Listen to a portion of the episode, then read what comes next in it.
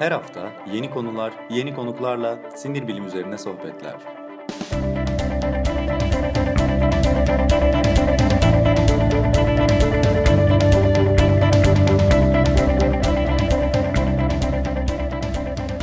Neuroblog Podcast başlıyor. Merhabalar, Neuroblog Podcast'in 10. bölümüne hoş geldiniz. Ben Onur Arpat. Merhabalar, ben Taner Yılmaz. Ee, bugün e, Taner'le birlikte ilginç bir konu konuşacağız ama ondan önce bir duyurumuz var. Ee, şimdi bu daha önce hep e, podcast olarak e, çekiyorduk ve podcast olarak yayınlıyorduk e, Neuroblog'u. Bu bu şekilde devam edecek aslında ama bir yandan da e, YouTube kanalımızda artık bu sezon daha aktif olacak diye düşünüyoruz. E, bu e, podcast olarak dinlediğiniz şeyi YouTube kanalımızdan da e, izleyebilirsiniz. Orada e, bir yandan ekran paylaşımıyla çeşitli şeyler paylaşacağız konuşma boyunca. Ama podcast olarak da dinlemeye devam edebilirsiniz normal podcast kanalımızdan. E, ama YouTube kanalımıza da abone olmanızı öneririz. Neuroblog e, yazıp bulabilirsiniz. E, aynı zamanda Neuroblog Facebook'ta, SoundCloud'da, e, iTunes podcastlerde e, hepsinde aktif. E, bu duyuruyla e, başlayalım dedik. E, öncelikle e, Taner tekrar merhabalar. Ne var ne yok? Teşekkürler Onur. Sen nasılsın? İyilik. E, her şey yolunda. E, uzun bir ara verdik. Aradan sonra bir bölüm ben yalnız çektim. Şimdi tekrar birbirimize kavuştuk. Evet yani şey podcast'i çekerken de yeniden görüşme şansımız da ilk oldu aylar sonra. Neyse devamı daha sık aralıklı olsun diyelim. Evet. Uzun uzun bir süre görüşemedik. E, Taner'le arada WhatsApp'tan yazıştık ama böyle canlı canlı görüşememiştik. E, bugün Taner'in e, uzman olduğu bir konuyla ilgili konuşacağız. E, konuşacağımız konu e, nörobilim, sinir bilim ve sinema. E, bir başka deyişle nörosinema. Ee, uzmanlık deyince böyle bir yük hissettim. o kadar iddialı olmasak da. Evet, bugün nörosinemadan bahsedeceğiz.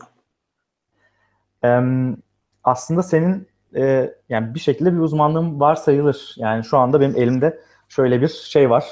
Makale var senin yazdığın. E, bu makale e, Psike Sinema dergisinin Nisan-Mayıs 2016 sayısından e, bu nörobilim ve sinema özel sayısı. Hı hı. E, senin de oradan bir e, şeyim var. Bir makalem var orada. E, böyle 8-9 sayfalık. E, nörobilimin sinema ile ilişkisini, sinir bilimin neden sinema ile ilgili olduğunu, nasıl ilgili olduğunu e, anlatıyor. E, ilginç e, şeylere dokunarak. E, biz de bugün onu konuşmak istedik. E, bilmiyorum nasıl başlarız, nereden başlarız. E, çok ilginç bir makale.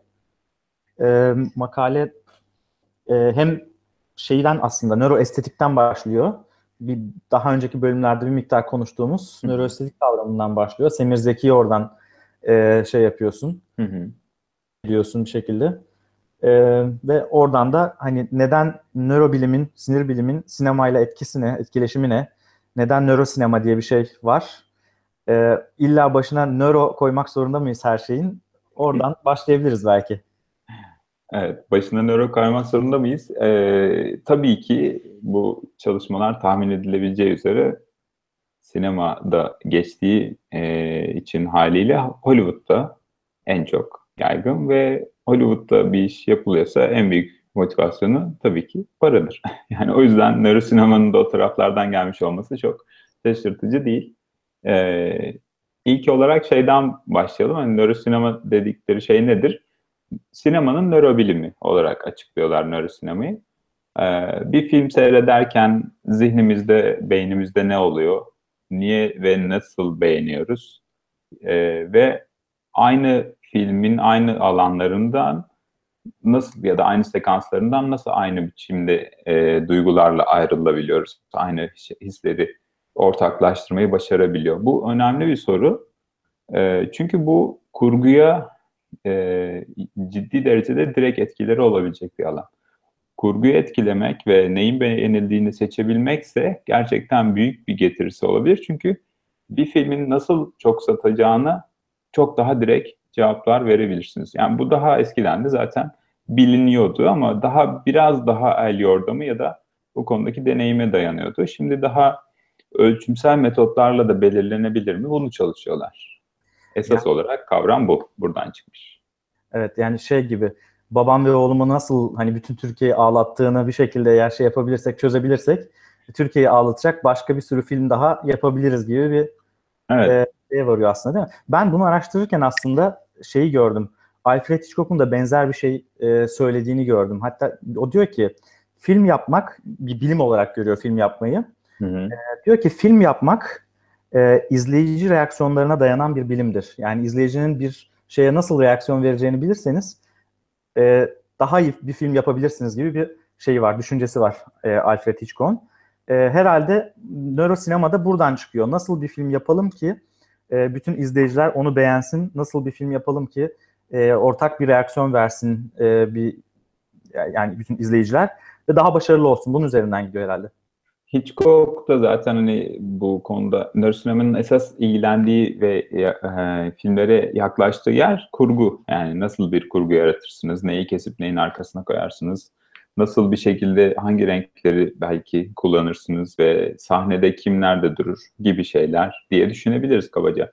Hitchcock da gerçekten hani bu kurgu konusunda çok ustalardan biri olduğu için Truffaut'la olan söyleşisinde de gene böyle bir şeylerden bahsediyor senin dediğin gibi. Yani onun aklında böyle bir matematik var Ee, ve e, şey gibi hani bunu o matematiği bir şekilde çözdükten sonra da devamını getirebiliyor olmak. Mesela işte babam ve oğlum ile ilgili olarak belki şey hani benzer biçimde benzer filmler çekiyor yönetmenler ama benzer e, başarıya ulaşamayabiliyorlar. Hatta belki de daha az bir yüzdesi ikinci biçimde aynı konulu, aynı temalı filmlerle aynı başarıyı yakalayabiliyor. Biraz şey gibi bir durum değil tabii böyle fabrikasyon üretim yapalım gibi değil ama ona da hizmet edebilir. Bu üretim, satış meselesini de şu yüzden söylüyoruz aslında. Onu da söylemek lazım. Nörosinema ile ilgili yapılan çalışmaların en önemli kaynağını oluşturan e, yer nöropazarlamacılar. E, bunlar daha önce bu alanda çalışan insanlar işte giyilebilir e, mobil EEG kepleriyle böyle bir şey gibi e, bere gibi onu insanları marketlere yollayıp işte hangisinden nasıl bir reaksiyon, nereye bakınca nasıl e, bir beyin dalgası aldık bunu ölçüyorlardı. Keple ve EEG ile kalmamışlar. Şimdi fMRI'ları da var. Hani bu fMRI daha önceki bölümlerde yine konuşmuştuk birazcık ama fMRI deyince hani bizim e, açımızdan böyle acayip bir şey gibi geliyor. Yani bir özel şirket fMRI alıyor, filmler için kullanıyor. Çünkü gerçekten kendisi çok pahalı. İşte onu çalıştırmak çok pahalı. Yani onu işlemlemek, o verileri aldığınızda sonuçları değerlendirmek çok pahalı. Ama ciddi bir yatırım var ve bu yatırım en çok da filmler nasıl e, hani en iyi satanlar listesinde, en çok izlenenler listesinde kalır. Bunun üzerine. Nasıl kalıyor ondan da biraz bahsedebiliriz istersen e, buradan. Yani bahsedebiliriz. Şeyden önce şunu söylemek istiyorum. Yani fMRI evet yani pahalı ama hani bir filmde artık bugün standart Hollywood filmi biraz araştırdım ben bayağı 25 ila 50 milyon dolara falan tekabül ediyormuş. Yani evet, ucuzları herhalde öyle. Evet ucuzları öyle. En son Blade Runner 300 milyon 300 milyon tabii 300 milyon dolara e, mal edilmiş bir şey vardı. Şöyle Laf vardı. şey olmuştu pardon böldüm ama ee, şey, film vardı ya şu e, Yörünge diye isim geldi hatırlayamadım şimdi. Neyse e, geçmiş senelerde işte e, çıkan bir Amerikan Hollywood filminin bütçesinden daha düşük bütçeyle Hindistan uzaya roket yolladı. Yani gerçeğini yapmak bazen filmden ucuz olabiliyor. Yani Evet. o derecede bütçelerden konuşuyoruz. Tabii ki bir tık mesela yüzde bir fazla satmak zaten inanılmaz derecede bir getiri demek.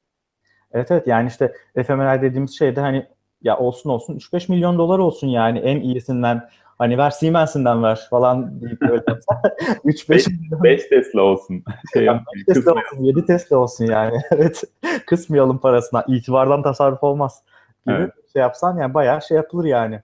Hani 3-5 bu Pol- Hollywood için çok büyük bir para değil gerçekten. Ee, Hitchcock'tan farkı hani Hitchcock hani şey demiş yani hani izleyicinin nasıl reaksiyonu reaksiyon alacağını bilme bilimidir sinema için falan. Hitchcock'tan bugün farkımız senin dediğin gibi işte bugün e, Hitchcock döneminde olmayan ya da çok böyle ilkel durumda olan bir takım ölçüm sistemlerinin beynin reaksiyonlarını ölçmek için kullandığım sistemlerin çok daha gelişmiş olması. Yani E, işte EEG var. EEG'nin dışında bu galvanik galvanik deri reaksiyonları var. Göz hareketlerini izleyebiliyoruz. İnsanlar ekranda hani bir filmi izlerken e, nerelere bakıyorlar, hangi şeylere odaklanıyorlar. Yani öndeki adama bakıyorlar, arkadaki arabaya mı bakıyorlar? Ona göre reaksiyonları nasıl değişiyor? Artı fMRI var senin dediğin gibi. Birçok başka şeyimiz var. Yani hani ölçmek için de ve hangi yani izleyicinin neye daha iyi reaksiyon verdiğini, onlardan nasıl daha iyi reaksiyon aldığımızı e, bilmek için de, ölçmek için de çok daha fazla e, aracımız var. E, bu da tabii beraberinde iştahını kabartıyor. E, hem Hollywood'un hem ya bu propaganda filmleri de var yani her seçimden önce Hı-hı. propaganda filmleri çekiliyor. E, ya da işte nöromarketing dediğin gibi yani nöro pazarlamacılar hani hangi ürün nasıl daha iyi daha iyi bir reklam filmleri daha iyi sattırırız. Herkes bunun peşinde. Bu herkesin ağzını sulandıran bir sektör sonuçta. E, bunun üzerinden belki şey yapabiliriz, devam edebiliriz. Yani bu izleyici tepkileri nasıl ölçüyoruz? Nasıl kesişiyor sinir bilimle sinemanın yolu? Ee, şöyle çalışıyorlar. Aslında birazcık kısa e, bir tarihçe ile ilgili bir iki şey söyleyeceğim sadece. Nörosinema kavramı ve ismi çok yeni. 2000'lerde ilk ortaya çıkmış. Sonra işte 2008'lerde bir makale çok ilgi çekmiş. Daha sonrasında da yapılan çalışmalar var ama e, 2000'lerden sonra hani 20 yıllığı bile doldurmamış bir şey olduğunu söyleyebiliriz. Ama bu konuda yapılan çalışmalar aslında çok eski. Şöyle ki bu nörosinemada e, işte insanların bir film seyrederken verdikleri tepkileri yakalamaya çalışıyoruz. Bunu ölçülebilir bir şekle sokmaya çalışıyoruz ki daha net değerlendirebilelim. E, nasıl yaptığımızdan bahsedip ondan sonra e, tarihçesine geri döneceğim. Şöyle yapıyoruz kaba taslak olarak yapanlar öyle yapıyorlar ya da e, fMRI'ya koyduğunuz insanlara işte e, görüntüler seyrettirip Bunlar üzerinden beyin e, alanlarının aktivasyonlarını açıyorsunuz. Buraya kadar şaşırtan bir şey yok zaten. E, koyulan filmlerde farklı nerelerde nasıl şeyler oluyor bunları görmek asıl mesele olan. Ve ölçtükleri e, bu yaptıkları ölçümler içinde en ilgi çekici olan fark şöyle bir şey oluyor. Yapılandırılmış, kurgusu daha yapılandırılmış olan filmlerle rastgelelik içeren filmler arasında nasıl bir fark var? Bunun önemi şuradan geliyor. Ee, şimdi biz beyin dalgalarını işte beyinde aktif olan alanları ölçmeye çalışırken bir görsel girdi olduğu için ona dair bir sürü şey ölçeceğiz. Yani mesela ben şu anda sana bakarken de bir insan yüzünü algılayan bölgelerimin hepsi aktif oluyor. Arkandaki Banksy şeyini posterindeki surata bakarken de olabilir. Ama ikisi arasında benim için bir fark var mı? Bunu görmemiz lazım ki anlayabilelim. Ee, bir kere görme alanı çok değerli beyin, insan beyni için. En önde gelen ve en fazla yer kaplayan duysal girdiye sahip. Oksipital lobumuz yani beynin arka lobu tamamen bunu ayrılmış ve gerçekten çok büyük alan. Evet, yani, evet. Şeyle diğerleriyle karşılaştırıldığı zaman mesela e, inanılmaz fazla yakıt da harcayan bir şey. Yani görme alanı e, şöyle e, şey şey yapmak için görme alanı yüzde otuzunu kaplıyor beynin. Tek başına yüzde otuzu sadece görmeye ayrılmış e, durumda. E, duymak için yüzde üç gibi bir beynimizin sadece yüzde üçünü duymaya harcıyoruz. Hı. Bütün derimiz yani vücudumuzun her tarafını kaplayan dokunma duyusu için yüzde sekiz sadece harcıyoruz. Hı. Yani görmek e, duyularımızın en değerlisi ve en fazla şey harcayan yani bir yandan da en fazla beynin e, enerji harcadığı yer. O çok önemli dediğin gibi. Çok bu, bu yüzden de hani bu kadar çok şeyi kaynağı olunca görmeyi çok detaylı olarak değerlendirebiliyoruz. Şöyle mesela bir cismin nereye doğru hareket ettiğiyle ne olduğunu ayrı ayrı beyin bölgeleri değerlendiriyor.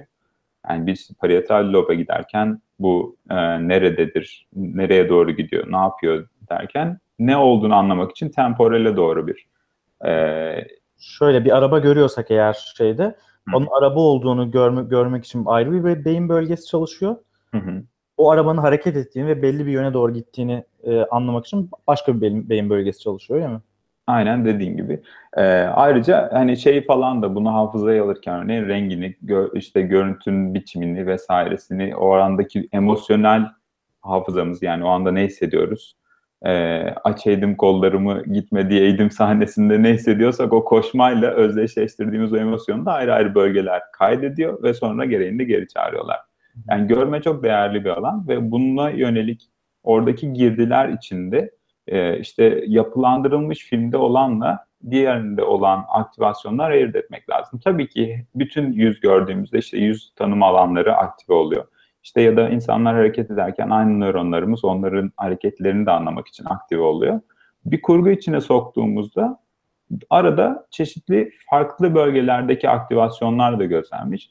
Ee, örneğin bunu anlamak için de şöyle yapmışlar. İyi kötü çirkin filminden bir sekans kullanmışlar, bir parça. Bir şey soracağım. Sen hemen ona girmeden önce. Aha. E, Yapılandırılmış film ne demek? Yapılandırılmamış film ne demek? Yani arada nasıl bir fark var? Çünkü sen şey dedin, yapılandırılmış filmlere Hı hı. e, beynimiz genellikle daha fazla reaksiyon veriyor. Yani Evet, daha, daha farklı bölgeler daha fazla. evet daha farklı bölgeler daha fazla reaksiyon veriyor. Yapılandırılmış film ne demek? Yapılandırılmamış film ne demek? Örnek üzerinden söyleyeyim, o daha kolay olacak. Ee, iyi nokta bu açıklamak için. Şey, e, iyi kötü çirkin, işte film var ve filmin bir kurgusu var. O kurgu içinde bir sahne kesip onu koyuyorlar. Bir de parkta bir günü çekmişler. Rastgele işte konser dinleyen insanlar vesaire. Böyle günlük hayatın bir akışı. Burada bir kurgu yok. İnsanlar rastgele hareket ediyorlar. Bununla diğer arasında bir fark var. Çünkü diğerindeki kurgu, işte montaj, insanların hareketi ve nereye doğru hani eylemin ilerleyeceğine dair bir fikir, bir şey var. Hı hı. Bir akış var yani. Ee, ve bir bütünlük olduğu da söylenebilir. Burada alınan reaksiyonlarda şöyle bir fark var. İnsanların birçoğunun benzer beyin bölgeleri yapılandırılmış filmlerde aktive oluyor. Ama yapılandırılmamış olanlarda daha rastgele beyin alanları. Kimin nereye bakacağı belli olmuyor. Şimdi böyle düşünürsek şunu söyleyebiliriz. Yapılandırılmış en katı biçimde belirlenmiş olan filmlerde nereye nasıl hitap edeceği, beynimizin hangi bölgesine hitap edeceği hemen hemen belirlenmiş gibi düşünürüz. Hani daha böyle uçlaştırarak söyleyecek olursak daha indirgeyici bir şey ama ya da tamamen yapılandırılmamış. Örneğin daha sanatsal filmlerde, daha boşluk, daha işte rastgelelik içeren efendim Nuri Bilge Ceylan, Zeki Demirkubuz. Ceylan evet yani Tarkovski filmlerinde herkes nereye bakacağını farklı biçimlerde belki seçebilir. Buna ilişkin zaten şöyle tartışmalar da var. Bu işin bir de felsefesi var. Şimdi bir para kazandırma meselesi var ama bunun dışında hani sen de dedin başta bir de propaganda meselesi var. Şimdi bir film sanat için mi olmalı, işte propaganda için mi? Sanat sanat için midir, sanat insan için midir? E, ikisi arasındaki bu e, uçları da değerlendirmek gerekiyor. Çünkü yani en yapılandırılmış film nedir? Propaganda filmidir. Ya da işte bir filmi e, propaganda filmi olarak adlandırmasanız bile öyle yapılandırabilirsiniz ki bir propaganda ortaya çıkabilir. Ya da en rastgele ve e, akışı kendiliğinden olan görüntüler daha insanın yorumlamasına açık şeyler. Burada da çeşitli tabii e, şeyler var, konflikler işte. E, çünkü bir yandan seyirciyi de kısıtlıyorsunuz. Yani yapılandırılmış bir film, Hollywood filmleri gibi kendi işlerine bir matematikleri var. Hitchcock'un daha önce keşfetmiş olduğu ve tekrar tekrar uygulayabildiği gibi ve onu yaparsanız iyi satabilir. Evet, çünkü bekleneni vereceği için. Ama hemen hemen herkese benzer duygular uyandırmak da bir başarı. Nereden baktığınıza bağlı. Bunu yaparak hani bir şeyler elde edebilirsiniz ama öte yandan sanat değeri yüksek belki de e, seyircinin kendi e, kişisel hani personal experience o kişisel deneyimlerine yer açan filmler daha sanatsal, daha az yapılandırmış, daha az kurgulanmış da olabilir. Bunların ikisinin arasındaki farkı ölçebil ölçebilmek gerçekten acayip bir gelişme noktası. Felsefi kısmını tartışmak için birkaç tane hani şey var, nokta var. Oraya geçelim mi? Buna Geçelim. kadar senin eklemek istediğin bir şey var mı abi? Benim yani çok fazla buna kadar ekleyeceğim bir nokta yok. Hani şey ilginç yani işte yapılandırılmış bir filmden bahsediyorsak mesela diyelim Hı hı. ki yapılandırılmış bir korku filminden bahsediyoruz. O filmde eğer biz bulursak işte insanların amigdalasını nasıl uyaracağımızı ve nasıl en fazla burada onları etki edeceğimizi yani bu şey gibi yani mükemmel korku filmi gibi bir şey oldu yani doğrudan Hı. o- orayı etkileyip yani bir, bir nevi bir dışarıdan sanki manyetik stimülasyonla falan amigdalayı etkileyip insanları korkutuyormuşsun gibi film izleterek insanları korkuta şey olarak e, teoride böyle bir şey var. Yani bu tabii ki yapılandırılmış film yapan ve satan insanlar için e, mükemmel bir şey. Hmm. Neredeyse aynı biçimde hani işler çıkartmak mümkün ama bir yandan da çok sıradan hani öyle düşünürsek. Evet, Tabii bu- tabii ki şey değil yani. Hı? standartların çok sıkı biçimde sabitlenebilmesi de inanılmaz derecede başarı. Çünkü gerçekten çok fazla değişkeni olan bir şey film. Yani hani oyuncudan casting'e kalanlarına işte ışıktan kameraya işte yönetmenden hikayeye senaryoya vesaire hani inanılmaz derecede şey gibi neredeyse kompleks bir sistem hani böyle lineer denklemlere indirgenemeyecek gibi denebilir. O gün oyuncunun nasıl hissettiği de yansıyacaktır şüphesiz örneğin. Muhakkak. Yani senin geçmek istediğin bölüme geçmeden önce son bir şey belki söyleyebilirim. Hani bunu ama sonuçta bu yapılandırılmış filmlerde işte Hollywood filmi tarzı filmlerde hani nasıl yapıldığını, hangi nasıl etkileyebileceğini e, seyirci et, et eğer bunun bir şeyi varsa yani e, bunun bir şekilde bir formülü varsa o da tabii inanılmaz bir şey yani başarı bütün bu şey için yani nöromarketingle uğraşanlar için işte ya da propaganda filmleri için vesaire inanılmaz bir başarı olur tabii. O yüzden bunun peşinden koşması insanların da çok normal e, gibi görünüyor bir yandan da. Ee, Mesela işte artık filmlerden de pahalı olan televizyon dizileri var. Evet. Ee, işte Amerikan menşeli çoğu genellikle ve bütün dünyada izleniyor. Bunlar için de aynı şey geç yerleyen bir pilot bölümü fMRI altında birilerini izletip sonuçlar almak gayet mümkün. Hani nasıl bir reaks- reaksiyon geleceğine dair. Tabii buna bakarak kar- karar verilmez ama ayrıca bir datadır bu da yani düşününce hani ayrıca bir Neredeyse karara hani büyük oranda katkı yapacak gibi görünüyorlar bu arada. Hani evet buna bakarak karar verilir mi diye bir soru sorulabilir ama bilmiyorum ama bayağı ciddiler bu konuda yani hani oldukça iyi gibi ölçümler. ilginç ama yani bunun üzerine demek ki çok daha fazla yatırım yapacaklar yani önümüzdeki yıllarda baya baya hani şey bir yandan bir yandan da korkutucu bir tarafı var bunun yani gerçekten neye karşı ne hissedeceğinizi bilen bir takım insanlar olacak yani aşağı yukarı. Çünkü 100 tane insan alıp da 1000 tane insan alıp da bir ortalamasını alırsanız Hı e, hı. Bir takım görüntüleri izletip beyin aktivitesinin ortalamasını alırsanız e, aşağı yukarı yoldan geçen herhangi bir insanın da o filme nasıl reaksiyon vereceğini tahmin edebilirsiniz, görebilirsiniz. Bu da bir yandan da korkutucu yani aslında. Distopya'ya bir adım daha. Bir adım daha aynen öyle. Yani bu ilginç bir şey ama e, öte yandan senin şeye geri dönebiliriz yani. Senin anlatmak istediğin konuya geri, geri dönebiliriz ama bu hakikaten korkutuyor insanı. Evet, son bir nokta hani korkutucu olmasının dışında bu meselenin şöyle bir yanı da var. Bir sanat eseri nasıl olmalı? Hani sanat üzerine bir sürü e, bu konuda hani estetik tartışma ve sanat felsefesi açısından tartışma var. Bunların e, hepsine detaylı olarak zaten girebilecek e, şeyim altyapım zaten yok ama birkaç şey söyleyebilirim en azından hani bu sinema konusunda kısıtlı olmak üzere. E, estetiği veya sinemanın hani beğenilmesi ya da bir filmin nasıl olması gerektiğiyle ilgili de tartışmalar var. Mesela bu konularda hani teorisyenlerden birisi ve adı geçen insanlardan birisi Bazin. Andre Bazin yani şöyle Yoluyla ben onu da IMDB'den seninle şeyden önce bulmuştuk. Hı hı. E, hemen ekran paylaşım yoluyla onları da gör, e, şey yapayım. gördüğünüz Bazin. Evet. Andre Bazin Andre Bazin. Evet. Ee, şöyle diyor, e, yani sinemada bir gerçeğe inanan yönetmenler var, bir de görüntüye inananlar var. Ee, hangi tarafta olacağınızı ona göre seçin diyor. Kendisi film eleştirmeni ve teorisyeni aslında daha hani gerçekliğin aktarılmasından taraf e, diyebiliriz. Çünkü kurgunun insanları e, sinemada gerçeklikle oynanmasını yani kurgunun ki şu anda üzerinde konuştuğumuz şey de bu kurgu insanları aslında müdahale altında kısıtladığını söylüyor. Yani asıl sanat eseri ve sanattan alınacak keyif olabildiğince özgürlükle mümkün diyor. Birkaç şey daha var. Hani Bazin'in gördüğünüz gibi işte şey 1900'lerin başında doğmuş 1918. Ee, onun aslında dönemdaşı olmasa da ondan daha eski alan e, eski olarak bu alanda çalışanlar nörosinemanın ilginç olarak tek e, ilk şeylerini yapmışlar bile. Bunlardan birisi mesela Kuleshov. Zaten bu kurguyla ilgili olan durumda yaşadıklarımıza ve üzerine yorum yaptığımız bu şeylere Kuleshov etkisi de deniyor. Kuleshov etkisi şu, Kuleshov bir deney yapmış. Bir nötr insan yüzünü arkasından bir başka sahneyle desteklemiş. Bu sahneler değişiyor işte. Birincisinde bir çorba var, ikincisinde bir e, tabutta yatan birisi var, işte üçüncüsünde de bir kadın gibi. E, ve insanları hani gruplar halinde ay- ayırıp sormuş. Bu yüz nasıl bir e, şey duygulanım ya da duygu ifadesi taşıyordu diye. Eğer yüzün arkasından e, bir e, şey görüyorlarsa mesela bir tabut ve tabutta yatan bir insan, insanlar bu üzgün bir yüzdü demeye daha eğilimli oluyor.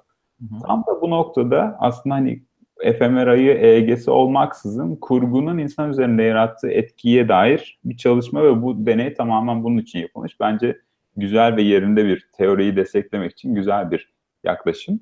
Bundan sonra yine 1900'lerin başında çeşitli başka tartışmalar yapan yine Sovyetlerden özellikle o zamanlar Sovyetlerde sinemayla ilgilenenler gerçekten sinema alanına damgasını vurduğu için onlar ön planda. İşte mesela Eisenstein e, ya da Dizga Vertov var. Bunlar arasında da aslında böyle bir kurgu yapılıp yapılmaması ile ilgili bir e, tartışma yürüyor. Yani aslında nörosinemanın tartışmaları felsefi düzlemde daha eskiden beri başlamış. Bu yüzden bunlardan bahsediyoruz. Çünkü örneğin e, şey Eisenstein'ın filmi en ünlü filmlerinden birisi ya da Potemkin Zırhlısı. İşte o daha böyle e, bir propaganda filmi olarak görülüyor. Dizga Vertov'un en ünlü ve en çok akla gelen filmi de e, işte Man with a Movie Camera yani işte film kameralı adam. Hı hı. E, şimdi Vertov'un yaptığı Potemkin Zırhlısı daha yapılandırmış ve bir hikaye anlatan bir film. Vertov'un yaptığı ise daha kamerayla olaylara şahitlik eden bir adamı çekmesi. Ve burada aslında şöyle bir tartışma var. Hani biz e, şeylerde, filmlerde bir kurgu yapmalı mıyız? Yoksa olanı mı aktarmalıyız? Bu e, noktalarda hani olan biçimleri de daha kuvvetli biçimde aktarmalıyız ki insanlar daha iyi hissetsin ve daha e, bunu benimsesinler diyor. Bu Eisenstein'ın düşüncesine daha yakın. Vertov çeşitli kamera hileleri ya da çeşitli kamera e, özelliklerini kullanmakla birlikte e, bir, kurgudan biraz daha uzak. Yani bu tartışma aslında yapılandırılmış ve yapılandırılmamış film ve filmin insan üzerindeki etkisinin hani kurguyla değişmesi gerçekten eski bir tartışma. Nörosinema şimdi bu hani daha ampirik yapılan tartışmayı ölçülebilir bir hale getirme iddiasında. E, fena da şey e, çıkışlar yapmamışlar gibi görünüyor. Sonrasını e, şeyle bekliyoruz. Yani tamamen bu nörosinematik tekniklerle hesaplanıp çekilmiş bir film mi olur artık nasıl olur? Sonrasında heyecanla beklenecek noktalardan birisi. Evet. Yani esasında 20. yüzyılın başında 1910'lu, 18'li, 20'li yıllarda e, başlayan ya da işte 1900 yani 2. Dünya Savaşı öncesi ve sonrasında başlayan işte bu propaganda savaşlarıyla vesaire işte Sovyet propagandası, Amerikan propagandası, İngilizler, Almanlar, Naziler ayrı bir şekilde bir yerlerden giriyorlar vesaire. Yani on, onların başlattığı bir propaganda savaşı aslında biraz böyle derme çatma e, yürüyor yürümüş hep. Ama bir yandan da insanlar hep bunun üzerine düşünmüşler. Yani nasıl bir film çekmeliyiz ki e, insanlığı daha iyi propaganda sunalım. Bir başka kısım da demiş ki yani biz böyle bir şey yapmamalıyız. Daha kurgusuz, daha şey sinema böyle bir şey olmamalı. Daha e, işte kurgusuz, daha yapılandırılmamış yürümeli. Ama onlar biraz kendi yollarına, sanat filmi yoluna gitmişler sanki. e, Eisenstein ve diğerleri daha böyle propagandacı e, olanlar biraz daha işte Potemkin zırhlısı gibi e, propaganda filmleri çekmişler ve daha fazla ona yönelmişler. Hollywood para nedeniyle biraz daha fazla ona yönelmiş ve ta 20. yüzyılın başından gelen işte şey e, işte şey kavgası işte ne denir e, iyi film çekme dinle, e, izleyicinin reaksiyonunu e, tahmin ederek iyi film çekme şeyi düşüncesi bilimsel e, şeylerin yöntemlerin gelişmesiyle bugün bizi EEG'ye, efemeraya ve çeşitli e, sinir bilimsel tekniklerle e, din, izleyicinin reaksiyonlarını iyice ölçüp buna uygun film yapmaya kadar gelmiş ilginç bir şekilde. Yani çok yeni 2006-2008 yılında çıkan makalelerden bahsediyoruz. 2017'deyiz. Yani bu muhtemelen bu iş daha da büyüyecek buradan başladıktan sonra ve yakın zamanda senin dediğin gibi e, tamamen sinir bilimsel e, tekniklerle ölçülüp biçilerek yapılmış bir takım filmlerin e, deney faresi olma ihtimalimiz güçleniyor gibi.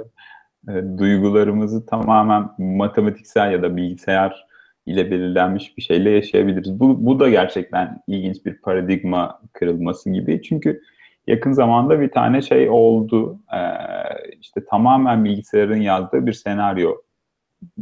Mesela yazılı, onu çekimleriyle ilgili kısmı hatırlamıyorum açıkçası. Hani çekildi mi bilmiyorum ama bir senaryo Yapay var tamamen evet yapay zeka tarafından oluşturulmuş. Ee, ve onun bir de hani bu bu tipte bir uygulaması acaba nasıl olurdu diye merak ed- ediyorum. Çünkü hani hep bir şey meselesi var ya bu işte robotlar dünyayı ele geçirecek e, tartışması gibi yapay zeka insan olur mu olamaz mı? Eğer tutulsak artık o şey evet e, işte yapay zeka insanın yerini tutar mı tutmaz mı ya da onların duygusu yok ki vesaire tartışmasından bize o duyguları yaşatabilen ve bunu içtenlikle yaşatabilen ve bu yaşadığımız duygular hakkında şüphe uyandırmayan çeşitli yapımlarla karşı karşıya kalacağız gibi görünüyor. Bu kısmı gerçekten ayrı bir paradigmayla değerlendirilmesi gereken bir nokta olacak gibi.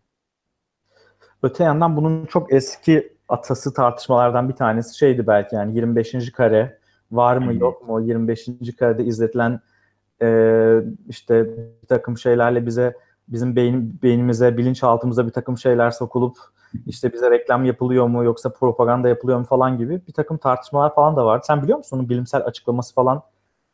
Ee, ben hiç bakmadım hani çok saçmadır falan diye muhtemelen düşünüp.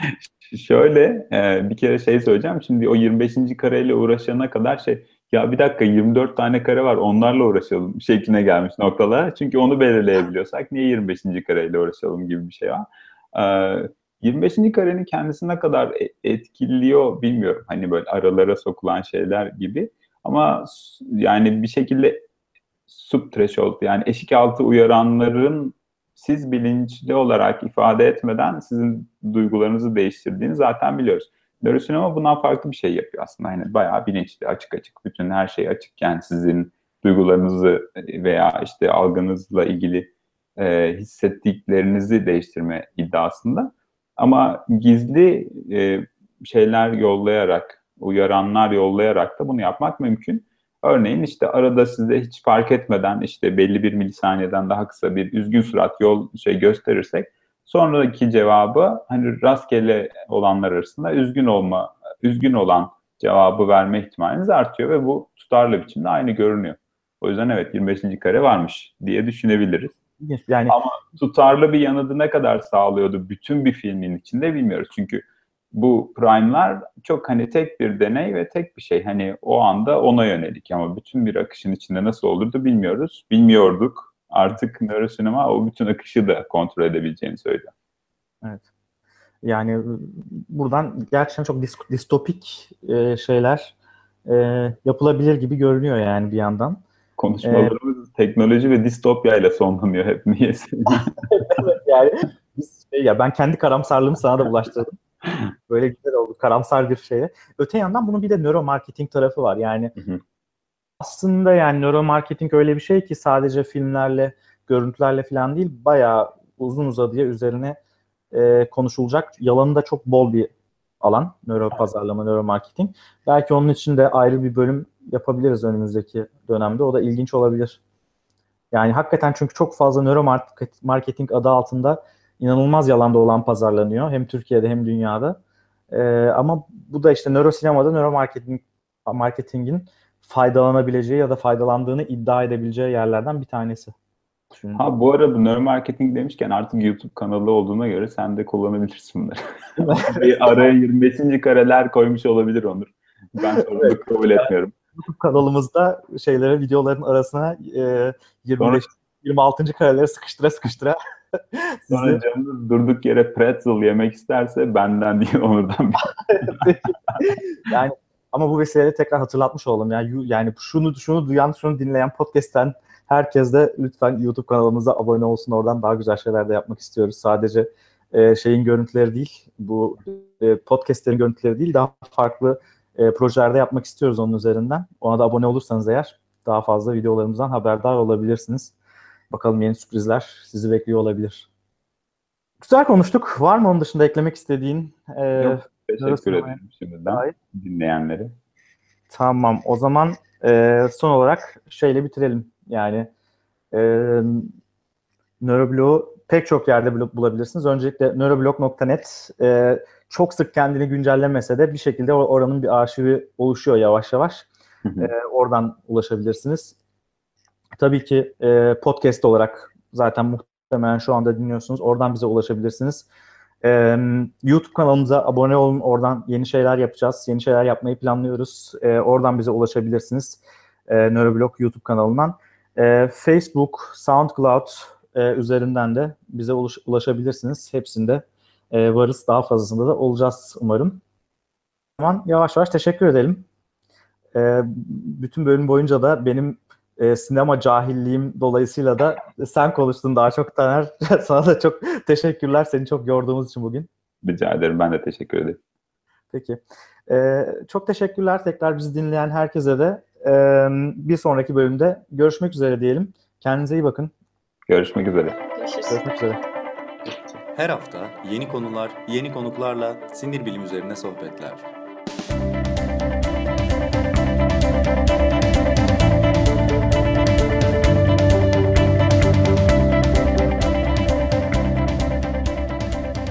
Neuroblog Podcast sona erdi.